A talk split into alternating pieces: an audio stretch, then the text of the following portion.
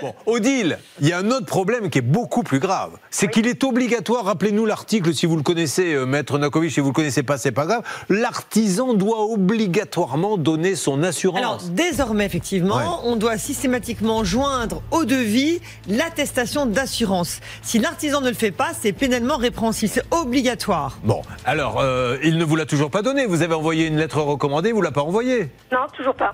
Et vous avez renvoyé un texto récemment pour lui redemander, il vous l'a toujours pas donné. Non, il me dit, elle me dit qu'elle me le donnera à la fin des travaux. À la fin des travaux. Ah, mais non, mais non. c'est sans blague, c'est- c'est c'est ridicule. Alors,